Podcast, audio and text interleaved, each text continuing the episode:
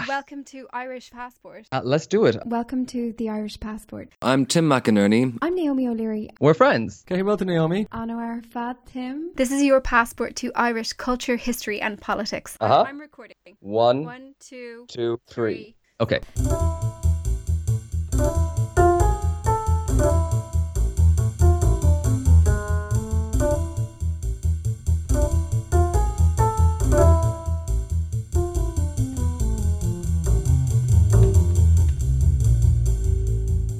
Everybody. Hello, and welcome to a special edition of the Irish Passport podcast. We had to rush to our microphones and record this uh, special episode because of the really exciting events in the UK. The election, which has resulted in a hung parliament and has raised speculation that the DUP, the Northern Irish Party, may be called in to shore up a conservative government. So we've been flooded with questions because of the shock result about, you know, who are the DUP? So we decided to make this special episode, which is about unionism. And we're not the only ones asking questions. Here's David McCann of the Northern Ireland blog, uh, political blog, Slugger O'Toole, with some of the questions that he was asked this morning.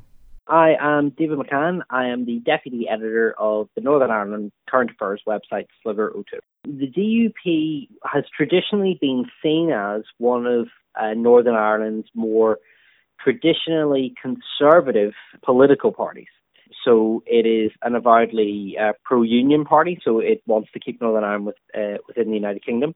Some English journalist friends who are DMing me on Twitter and ringing me and asking me similar sorts of questions. So, so who is Nigel Dodds, uh, and what will what what what's he like, and what did the DUP stand on this, and why won't Sinn Féin take their seats in the House of Commons? You have to remember the Liberal Democrats, the Labour Party, the Conservatives don't seriously contest in Northern Ireland. We kind of have our own political system with our main with our own main parties that who contest locally. They don't contest across the rest of the UK. So it has always been seen as a place apart. That was David McCann speaking to me on the phone this morning. Uh, we had a little chat to digest the results and what they might mean for the UK and for Northern Ireland. Like you said, he's been inundated by questions. So we're going to break it down and just start from the beginning. Who, who Who's who in this whole story? Yeah, and for our listeners around the world, or for people who may have been hiding under a rock somewhere, uh, the UK just voted in what they call a hung parliament. And if you're wondering what this is, in a nutshell, it means that no one party has won enough seats to secure an overall majority in the Westminster government. It's a massive shock for the UK Conservative Party and for their leader, Theresa May. So essentially, she didn't have to call this election, she chose to. She called a snap election. Uh, in a gamble in the hopes of increasing her majority even further than she had to give her a mandate to negotiate Brexit. But now, you know, her political future is completely in question. Right, and nobody knows yet what's going to happen, and chances are that by the time you listen to this, something else is going to have happened. Uh, it's all going to become uh, clearer, hopefully, over the next few days. But whatever happens, it's definitely going to have huge implications for the upcoming Brexit negotiations between the UK and the European Union. Uh, these negotiations will essentially outline what the UK's exit from the EU is going to look like. And a lot of this election was actually built around who or what was going to be promising to get the best deal in these negotiations with Europe. Right. So you might be asking at this point, like, haven't I listened to the Irish passport? Like, where does Ireland come into this whole story? Well, a lot of politicians may be pl- trying to play it down, but Ireland will be at the very centre of any Brexit scenario. Yeah, all of this is kind of silently revolving around the infamous border question. Uh, the border between Northern Ireland, which is part of the UK, and the Republic of Ireland, which is an independent state, is set to become the only land border between the UK and the European Union once Britain leaves the EU. Yes, so of course, the Republic of Ireland is not leaving the EU. It has one of the highest approval ratings of the EU in the uh, whole rest of the 27 mem- remaining members. So it's going to be a land border and it's a politically and historically contentious one. If you want to learn more about the border, where it came from, and how people living there have reacted to these recent developments, we urge you to go back and actually listen to our last episode, our pilot episode of the Irish Passport, which is totally dedicated to the border. Uh, but for now, we're going to focus on this hung parliament and its its significance in relation to the border. Yeah, so right now the UK Conservative Party is short about 10 seats roughly if it wants to make a parliamentary majority, and all eyes instantly went to Northern Ireland because the Democratic Unionist Party, or DUP, have just won 10 seats. Uh huh. Right. So it's an obvious solution for the Tory party to enter into a coalition with the DUP. Or some kind of arrangement, we should say, like a minority government, which is just supplied votes by the DUP. Indeed, right. And the DUP have said that they're up for this, and Theresa May just said a few minutes ago, actually, that she's up for this too. So let's establish Right. uh, who are the DUP and what do they represent. Okay, so the DUP are a unionist party. They're the biggest unionist party in Northern Ireland. So that basically means they're pro British in their outlook generally, and they're committed to keeping Northern Ireland as part of the United Kingdom. That puts them at odds with the other major party in, uh, in Northern Ireland, Sinn Féin, who want the opposite. They want Northern Ireland to be part of one united Ireland. The origins of the DUP are that it was founded by the late Reverend Ian Paisley. His son is still in politics. There's another Ian Paisley knocking around these days. Uh, but uh, his father was, uh, you know, a religious radical, and uh, the party to this day is still quite closely linked to a number of Protestant churches, in particular the Free Presbyterian Church of Ulster, which was founded by Paisley himself. Being a unionist party, uh, the DUP have traditionally been quite hostile to cooperation with uh, the neighbouring Irish Republic. Uh, the party has drawn many of its members actually from the former Ulster Resistance paramilitary group. The Ulster Resistance Group collaborated, to give you an idea, uh, joined the conflict with the Ulster Volunteer Force uh, and the UDA, another uh, extremist group, which were uh, the main pro British terrorist groups active during the conflict. So there's not a little touch of irony here, um, considering that the Conservatives accused Jeremy Corbyn of collaborating with Republican extremists during the campaign. Uh, the DUP, incidentally, also opposed the Good Friday Agreement originally in 1998, and that agreement brought about the Cross Community Northern Ireland Assembly. Um, however, in the last few years, they have softened their stance a little bit. Uh, we should say that bringing old former paramilitary members into politics isn't something unusual in Northern Ireland, and you know it's not the, just the DUP that do this. So at the moment, the DUP are also the largest party in the Northern Ireland Assembly, which, like Tim said, was formed in 1998 as part of the peace process to put an end to the armed conflict. It's a form of devolved government within the United Kingdom. So it's designed so that the rival uh, parties, the rival factions, have to share power and they have to work together. So that means the nationalists who want Northern Ireland to leave the UK and join the Irish Republic and the unionists like the, the DUP uh, have to rule together. It's far from a perfect system and it's not really working that well at the moment, but it has been held as a success generally in bringing more peace to the province. Right, uh, nobody expected it to work actually as well as it has, really, because this assembly has brought together people on a regular basis now who never would have sat at the same table before 1998, and, and now they do it all the time. Uh, so, interestingly, I suppose it's fair to say, Naomi, that the assembly has also established a peculiar kind of left right politics in Northern Ireland, right?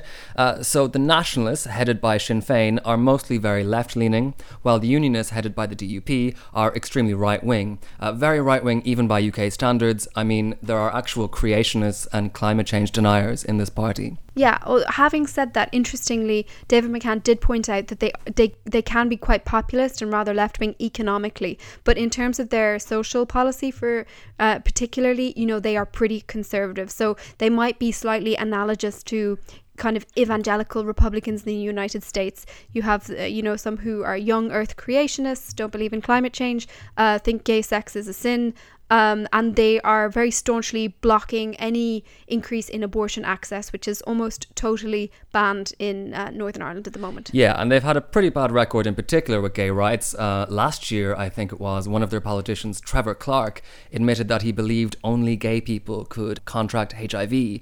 And a few years before that, there was a campaign in Northern Ireland, uh, led by the DUP, I believe, um, called Save Ulster from Sodomy. Oh, wow. Nice. Okay.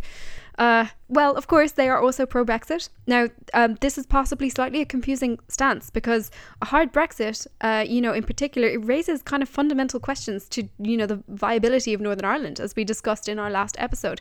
But the DUP are always keen to take the most pro British stance that there is, so they stood firm with the Conservatives on that one.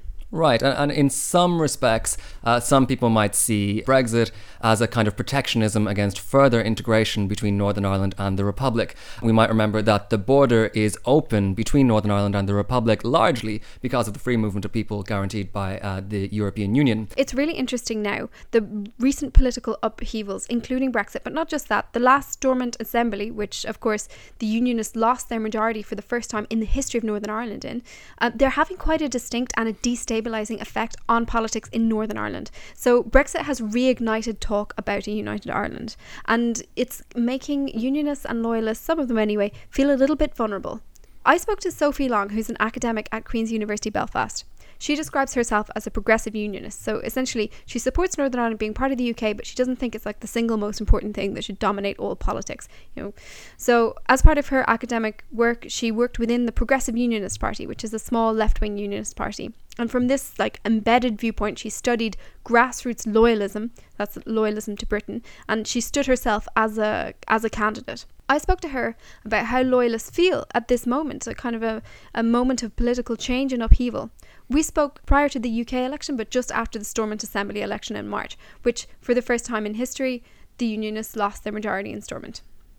So, Sophie, can you tell me how would you explain to someone who isn't familiar with Northern Ireland what what are unionists and what are loyalists? Uh, unionist loyalists. Uh, so you could have different strands of unionism. You could have people who just support the continuation of the Union of Northern Ireland and Great Britain. Uh, but you have like unionist identity, which can mean uh, being part of the Orange Order, uh, supporting marching bands um, and other cultural institutions. Um, you can be a unionist uh, and a loyalist, um, but you normally can't be a loyalist and not a unionist. So if you're a loyalist, you'll either be a working class unionist, or you'll be a unionist who has either experienced or enacted violence, or you have a more comfortable relationship with loyalist paramilitaries than unionists would so, in general, it's about class and violence. That's the difference. Can you tell me a little bit about your research and what you discovered? Yeah, no worries. So I was uh, embedded as in a member of, of the PUP and working, uh, doing training for the PUP, the Progressive Unionist Party, uh, since about May 2015 until just recently. Um, so what that meant would have been um, working closely with uh, a young group of kind of left-leaning PUP members, um, running for election in May 2016 uh, in Upper Bann, working with some of the guys up there, um, and then working as uh, director of communications, putting out press statements, sitting on the executive, attending branch meetings, committee meetings, all sorts of stuff. Um, which meant that I had basically unfettered access uh, to the political elites in the party, but also the grassroots. Loyalists feel abject and despised, and they feel that kind of their cultural preferences are devalued, their political contributions are unrecognised, um, the labour market doesn't want them, the education system's failing them, all these kind of things, which which mean that they feel marginalised. So, so loyalists over the past twenty years have persistently uh, argued that they are framed as deviant, apolitical, violent, retrograde, uh, unthinking knuckle draggers. And there's evidence that they have been portrayed in those ways, and there's evidence that some of it is warranted. Uh, so my research was really to investigate um, if this is true, and also who do loyalists want respect from because if you find out who somebody wants the respect of, you can find out about who they want to collaborate with, what their significant relationships are. Um, so some of the findings were basically that there's a bit of a generational difference in the PUP, that's who I focused on. The older generation want to repair the relationship with mainstream middle class unionism. They believe that will make them stronger. And the majority of the younger generation, who would be post ceasefire, um, they want loyalism to be an independent, class conscious, uh, feminist, socialist kind of movement, which rejects the kind of abusive relationship that goes on with mainstream unionism. I think that what we need to do is actually look at the like empirical problems people are facing: mental health, education, employment, physical health. All the evidence shows if you put money into that stuff, youth workers, all that kind of stuff, uh, people's outcomes will improve, and therefore the way we talk about this stuff might might be slightly different. And how are um, the unionist and loyalist communities reacting to the Brexit vote? In a couple of different ways, because Brexit has triggered this talk of united Ireland, unionist and loyalist communities are kind of retreating from like a more confident position and starting to sort of wonder about whether or not they're going to be ushered into United Ireland. Um, I'm sure you know all the stats, but like the majority of people identify as British, two thirds I think voted Brexit. So they were kind of pleased initially to get get the, the, the outcome they wanted. But now that Sinn Féin seem to be politically dominant and a little bit more articulate, there's, there's a bit of worry there. The election result, in the same way again, you know, for the first time since creation of the state, we don't have a unionist majority. Now, if you conceive of your identity in terms of us and them, that's very, very worrying. And also, if you think about the way that nationalists were treated in Northern Ireland, if you assume they're going to do that right back to you, you're going to be very, very worried. So I've heard some people talk about a return to violence quite openly, which I just think is uh, they'll be scooped up by the spooks within days. You know, there's no major weapons left, maybe twenty percent. Um, so they'll be lifted initially, but it's almost this kind of um, sense of duty, sense of like uh, sacrifice to the cause that you would give it a go anyway, even though you know. After our chat, I decided to visit a loyalist area to speak to some of the community that Sophie and I had been discussing. So I decided to go to a pipe band competition in Lisburn. Pipe marching is kind of a bastion of, you know, unionist and loyalist identity. This one was hosted by the Pride of Ballymacash marching band. It's operated out of a, the Lisburn uh, Orange Hall, and essentially dozens of bands from all over Northern Ireland dressed in really ornate uniforms, some of them quite expensive, and carrying drums and pipes. They all gathered outside the Orange Hall and chatted. Some of them were buying chips from Burger Vans and waving Union Jacks and they held a competition. So that means that the bands marched around the town of Lisburn in a route. It goes through the streets, businesses, past houses, all of that. And on their route, they're they're judged in it's a competition. So some of them will get like higher marks, and some of them will get lower. And then there's like an event and a party afterwards. So in some parts of Northern Ireland, marches like this, you know, an overt and some would say quite territorial demonstration of British identity, it rankles with residents who are from the nationalist community. Not all marches like this are contentious, though.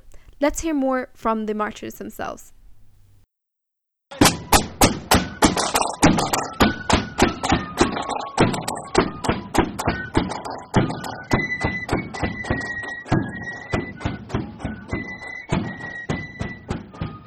My name is Colin Ward. I'm the drum major of Skeagh Flute Band.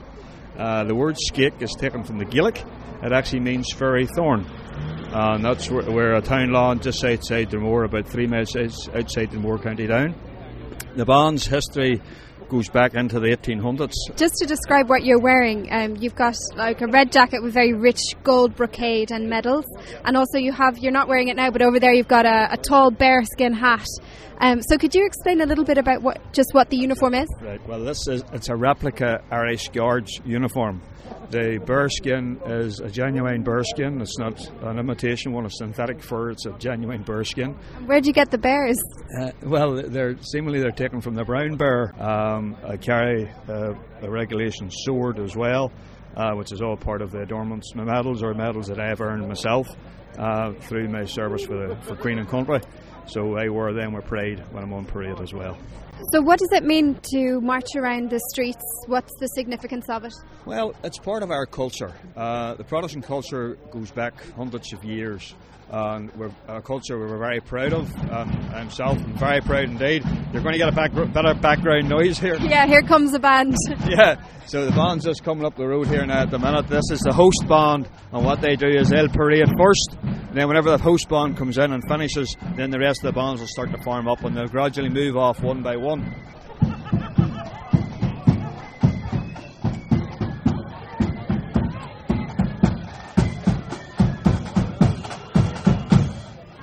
Name's Jim, the band captain South Belfast Young Conquerors. Uh, from Donegall Pass in Belfast. Can you tell me a, a, little bit about the tunes that you play and what meanings they have? Just traditional Blood and Thunder tunes, um, tunes related to um, the Orange Order, things like that there and all, you know. And there's a few bands actually play tunes that are in the charts at the moment. Is this your son? That's my son, yeah, he's a drum major. He, um, he leads the band. Really? So he does, yeah. And how old is he? Yep. So what's the There's a um, traditional uh, unionist community. Um, we just feel as if we're being stripped of absolutely everything. You know, um, thinks it's a big part of our tradition to keep these band parades going. A lot of people don't want the parades, but but you see the money it brings into the economy every year, millions upon millions, and people want it to stop, but they'll not stop. You know, so well, need to, we need to keep them going. And why do you think people don't want them? Just don't want um, unionist loyalist bands on the on the streets. Yeah, you understand that um, people have different views, but the end of the day, this is our heritage as we were brought up as. You know, when people people don't like it, but what do you do? You know, it says we'll not going anywhere. I'm Ken Tate, born captain of Lagan Valley. They're uh, going from 1979. We come from a large loyalist housing estate in South Belfast and uh, we have about 60 members at the minute, so we have all, all male. So it gets a lot of young men and people away from the housing estates, gets them out and about, and they meet people with the same interests as them, the same tradition, stuff like that there. And uh, I don't know whether you know that, but the bond scene and people are in bonds are always uh, a black. People don't know what exactly what goes on on them The, people think that all the fellas that are in bonds are all unemployed, whereas 99% of the fellas in our band work for a living. You couldn't be in a band and be unemployed because it costs that much money. Most of them are self-funding, so don't rely on anybody for money or anything like that. That's the likes of we just got new flutes there, thirty seven seven and a half thousand pound for the flutes. And this uniform is a, a year old, costs us thirty grand, thirty thousand pound.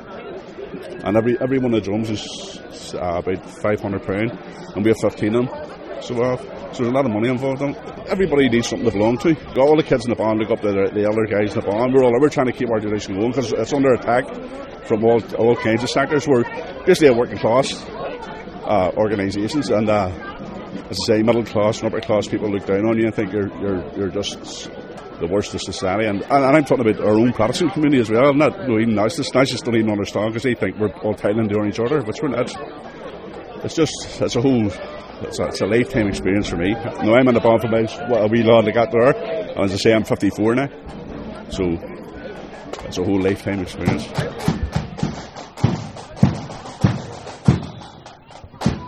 The chairman of the Pride of Ballymacash, the hosting band, whose name is Barry Williamson, invited me into the Orange Hall for a chat.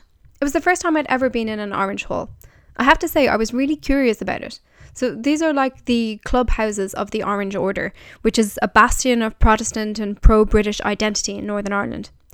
So it was like an ordinary community hall with a space for tables and a small kitchen, and there was a sort of a stage where you might have a band. There were also twin portraits hanging of Queen Elizabeth, the current British monarch, and also William of Orange. William of Orange was the Dutch born Protestant king whose victories against Catholic forces in the 17th century are still celebrated every year by the Orange Order. So let's hear more from Barry Williamson. So, can you tell me what does the, the flute band involve? We're parade nine months of the year. We practice 11 months of the year.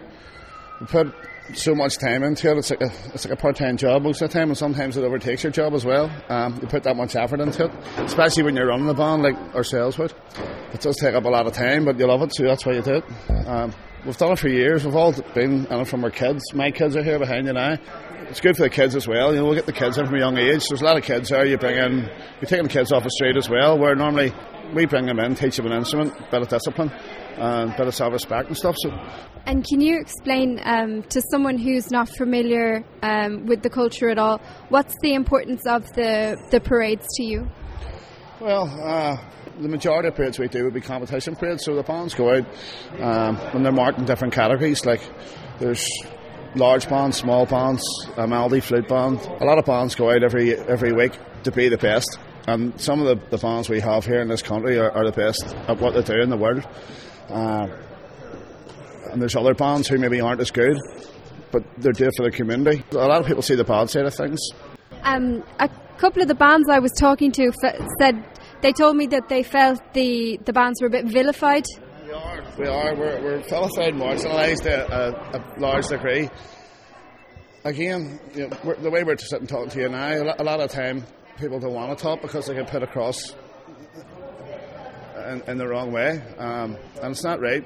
We need to talk. We need to express our culture, and we need to, for people to, to know what we're about. You know, we're not knuckle draggers. We're out trying to do their best by our community. The way you see things portrayed poorly in the press, that's a very small percentage. You know, you get a couple of contentious periods each year. We don't even take part in a contentious parade ourselves. You know, there's a couple around Belfast and maybe further afield it would be contentious, but it's a very, very small minority, as I say. So, you, for you, you don't feel there's like a political element to it? Uh, well, of course there is. You know, the way Northern Ireland is, there is a political element to it. And how about the whole Brexit debate? Did it play out in your community at all? No, not really. No, um, we we see Brexit as a good thing, obviously, but I know a lot of people don't think that. But we see it as a good thing, um, and I'm sure the vast, vast majority of people in, in the unionist community and the, and the marching and the marching bands would see it as a good thing.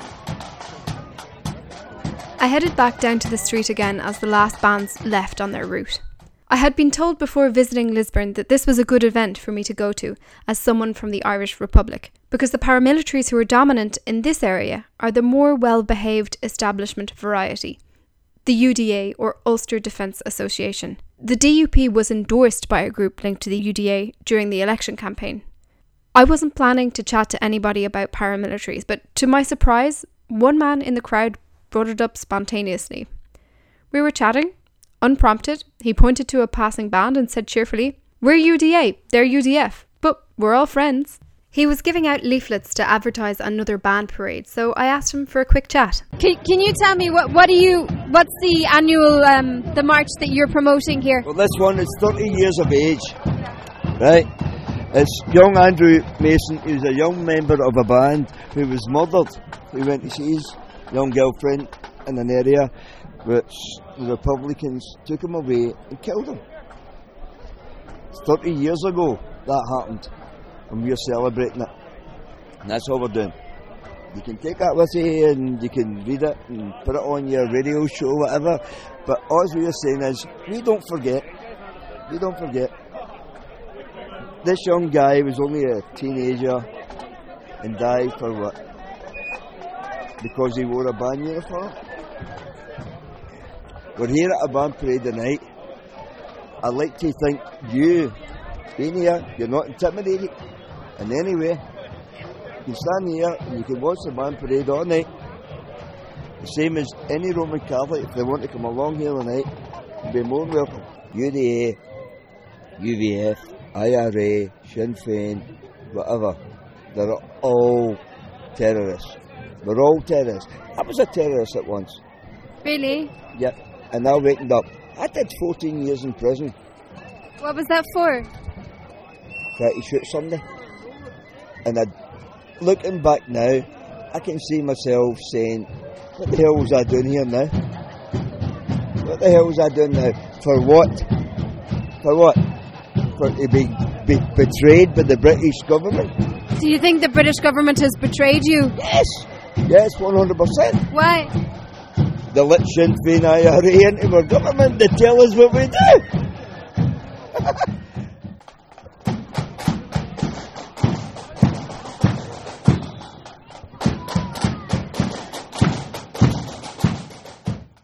That was a really interesting report to hear, actually. And, you know, it might be worth mentioning as well for uh, a lot of the people in the UK uh, who are might, maybe a bit shocked about the extremism uh, of this party that may be getting into the Westminster government, that this party, just like any other political party, I suppose, is a bit of a mixed bag. Of course, you know, we can't stereotype anybody from any community. I mean, uh, humans are all the same and you get all shades and all shapes and sizes.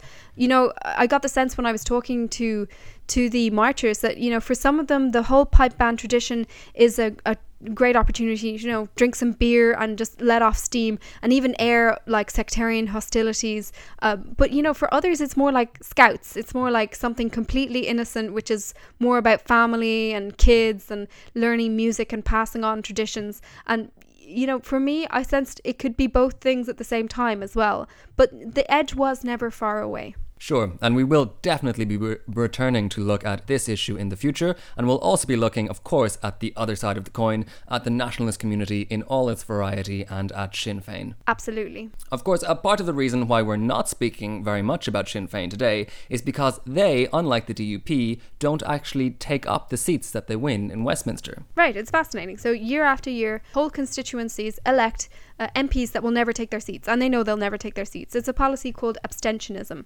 I heard a lot of people asking actually from the UK if Sinn Féin would consider giving up this policy if it meant being able to create a progressive coalition with the UK Labour Party and perhaps some other parties thrown in.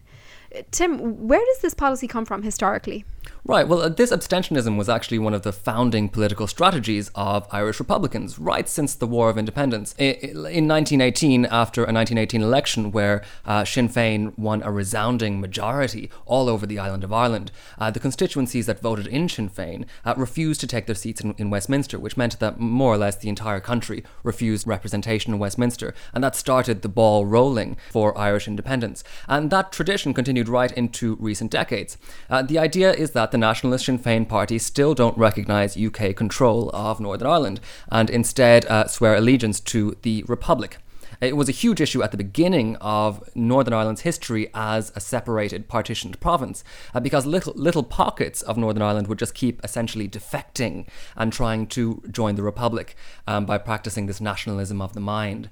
Um, Wow. Yeah, uh, and um, this was actually one of the reasons that gerrymandering became so common to just stop this from happening. Gerrymandering, just to be clear, that means the manipulation of electoral boundaries to ensure a particular result, right?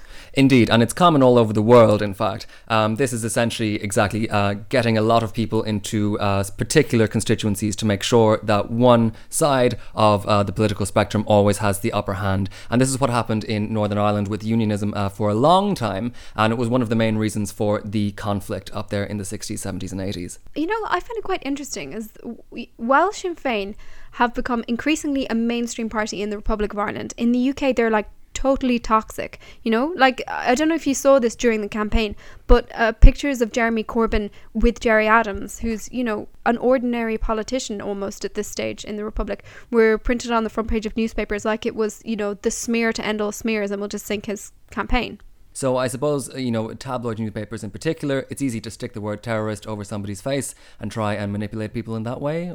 Well, you, the UK press is pretty outstanding in terms of its kind of uh, wearing its biases on its sleeve, I Sure, suppose. yeah. Some newspapers more than others. Um, actually, David McCann had something interesting to say about this. Let's hear from him. I do think it is important to point out Sinn Féin are an Irish Republican Party. So see all this Westminster intrigue about, oh well, you know, sure, should the DUP prop up the Tories and maybe they get A, B, C, and D. Sinn Féin and their voters have got no interest in that whatsoever. Uh, they wouldn't prop up a conservative government anyway, even if they even if they were in the, in a balanced power position, they wouldn't be seen near them. Um, or any other and I- kind of government, I wouldn't think. or, or, or any other kind of government because because the problem is is that uh, L- Labour are, are on about 260 seats. It, it, they need every other opposition party to pretty much row in behind them to, to form a minority government, and that's just not that's just not likely uh, to happen. So so for Sinn Féin and their base, they're very happy to just sit back and kind of kick kick up their heels on this because. Uh, Sinn Féin's focus is the island of Ireland, um, and Sinn Féin, if you take a look at Northern Ireland's new electoral map, hold every seat that is on the border, and they will use that to maximum effect um, to advance their cause around the island of Ireland, and that's very much Sinn Féin's pitch.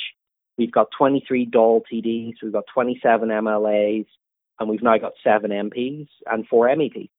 So, so the so they're going to argue that the political centre of gravity should be in Ireland, not in Westminster.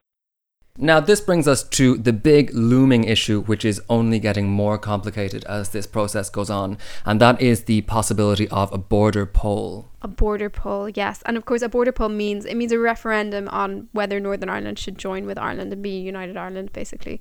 So it's worth saying that you know this is quite a well-established possibility. It's not uh, something radical and unprecedented, like we might say the Brexit vote. It was actually set down 20 years ago as part of the uh, 1998 Good Friday Agreement. So that basically states that if a majority of voters in Northern Ireland want to be part of Ireland, they can do so via a referendum. Of course, 20 years ago, this seemed quite distant uh, because the majority of people within the Northern, Northern Irish border have always been unionist. Um, but this has been changing in recent times. Yes, there's been this persistent shift in demographics, uh, which means that unionists have been steadily losing their majority bit by bit. And of course, there's the whole new motivational factor of Brexit, which really, you know, was a game changer. Sure, Brexit is causing this huge shake-up in how people are even looking at this border poll, and from now on, it's not necessarily all based on cultural background.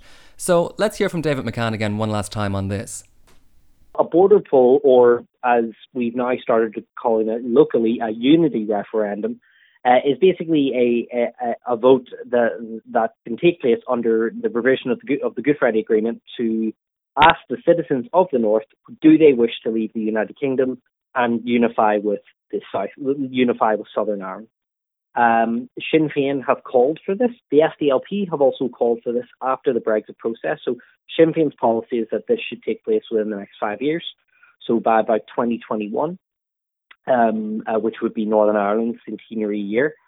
Um, and basically, um, does Sinn Féin's result mean that uh, mean that that will happen? Well, the combined forces of nationalism have upped their vote. Um, in 2015, they got about 38.5% of the vote. In Northern Ireland, they're now at about 41.1% of the vote, so they have made a jump. The only problem for them is that unionism has also done um, very, very well. Uh, the DUP have had a thumping result um, too.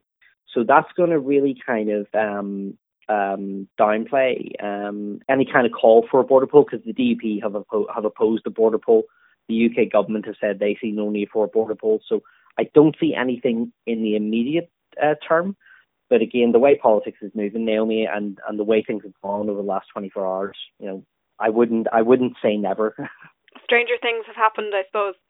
Stranger things have happened. The issue of a border poll was something that I asked Sophie Long about as well, and I thought her answer was absolutely fascinating. Let's hear what she said. And what do you think would happen if there was a vote? What do you think would happen? Border poll? Um, everybody thought people wouldn't vote for Brexit because it was an unknown, and sometimes a risky unknown is better than an unpleasant known. So I wouldn't be confident anymore. I would have been previously, and actually, that's a lot. A lot of the work being done with loyalism at the minute hinges upon the argument that the union is safe. The union isn't safe anymore, so, so it's going to be more difficult to do that work. So, so yeah, um, might actually end up being in United Ireland. Ten years, maybe thirty. How would you personally feel about that? Um, I think there are political and legal arguments that we as loyalists can make. Um, that would um, protect us. So instead of just saying no or taking up arms, you can make arguments about cultural and social rights under the UN, all, all those sorts of things. Um, a 32 county capitalist Ireland run by Sinn Féin, I'd be deeply uncomfortable in. Um, you know, they're not really pro women, they're, they're not really like pro LGBT. Some of the stuff is quite um, instrumental, you know, it's strategic for them. Um, and I've heard some worrying things about what they intended to do with loyalists if they ever did get a united Ireland. Um, but I think that if that's the case, you know, the, the, there's there's there's stuff we there's stuff we could do. So the, the aim of the the immediate aim would be to reduce loyalist uh, nervousness and any potential for violence. Um, so I wouldn't be happy in that sort of United Ireland. But a different United Ireland um, with rights for workers and women and all that kind of stuff, like a progressive United Ireland. It's just a political unit. Like I, I could go. Well, we're just going to have to wait and see what's in store for the next few days. For now, I think it's all we have time for. But just to remind you, do listen back to our border episode, and uh, we'll have more coming up soon. Yeah, our forthcoming episodes on the Irish language and on the Catholic Church will be coming soon, so keep an eye out for them. This is the Irish Passport podcast produced by me, Naomi O'Leary. And me, Tim McInerney. If you want to drop us a line, we would love to hear your feedback or any comments. Our email is theirishpassport at gmail.com or check us out on Twitter. We're at Passport Irish. And you can also get all the info you need on our website, www.theirishpassport.com. Thanks so much for joining us.